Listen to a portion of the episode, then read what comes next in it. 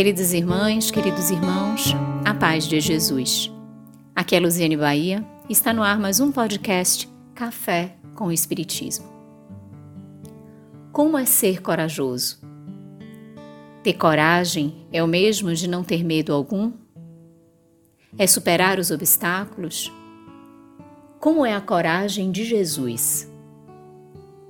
Joana de Ângeles afirma no texto Jesus e Coragem. A sua foi uma vida de constantes desafios.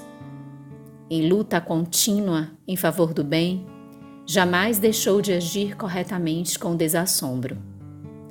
A mensagem de que se tornara portador, objetivando libertar as consciências humanas para a verdade, dele fez o paladino da coragem.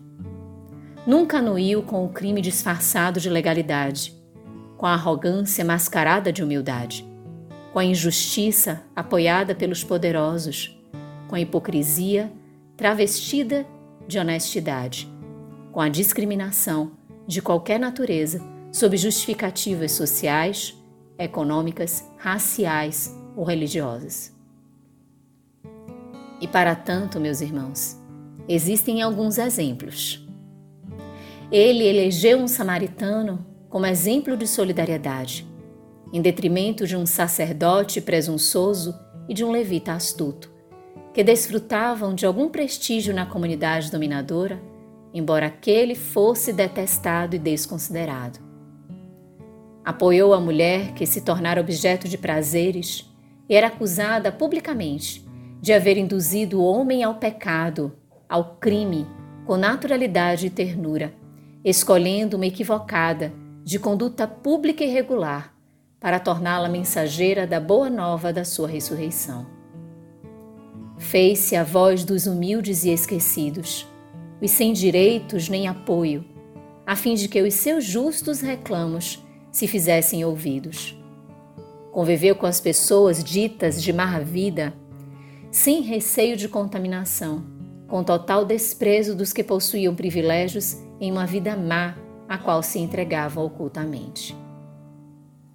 Mas isso somente foi possível porque Sua palavra, suave ante os sofredores, tornava-se contundente e viril diante dos perversos, dos bajuladores e dos pusilânimes, os quais nunca temeu. Em momento algum receou perder a vida, pois que para isso viera.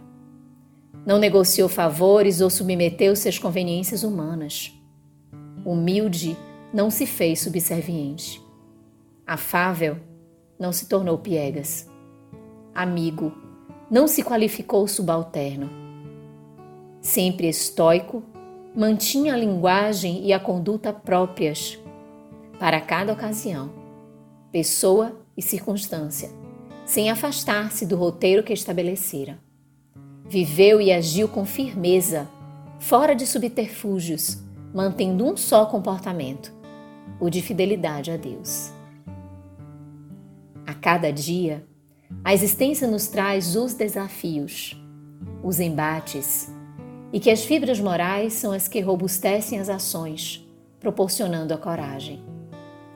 Coragem que gostaríamos de ter, mas diante de algumas situações ainda tergiversamos, ainda não conseguimos o testemunho e temos de repetir a experiência até que a maturidade revista as nossas ações das melhores decisões. Decisões em nome do Evangelho de Jesus.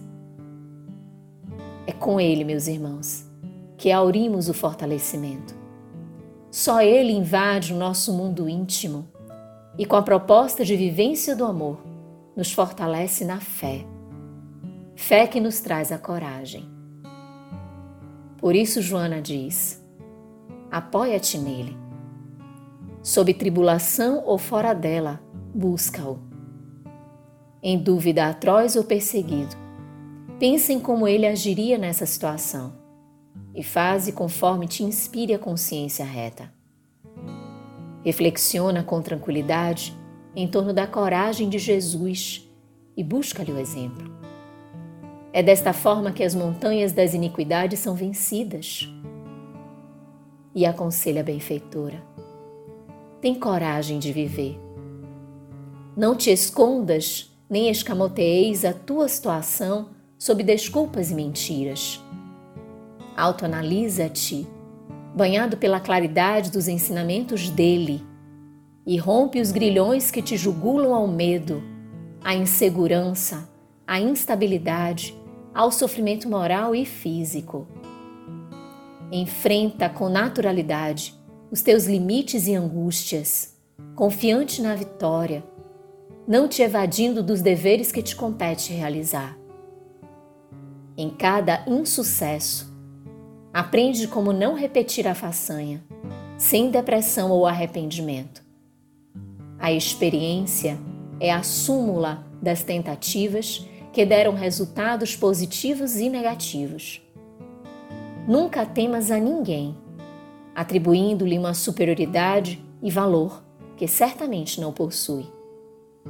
Respeita, sim, as conquistas de cada pessoa, considera-a e toma-a como estímulo para ti, a fim de que também alcances essas realizações superiores. Concede-te o direito de ser humano e o dever de crescer e sempre, sem que te detenhas no degrau ou patamar onde te encontras. Age sempre ajudado pelo otimismo. O medo é inimigo atroz que dizima vidas aos milhões.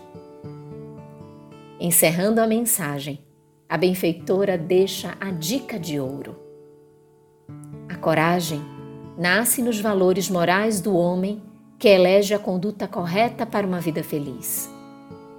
A coragem de viver deve ser treinada continuamente, vencendo as pequenas barreiras da timidez, dos receios de fracassos, dos complexos de inferioridade, das doenças reais ou imaginárias, fortalecendo o ânimo em cada triunfo e reconsiderando a ação em cada insucesso.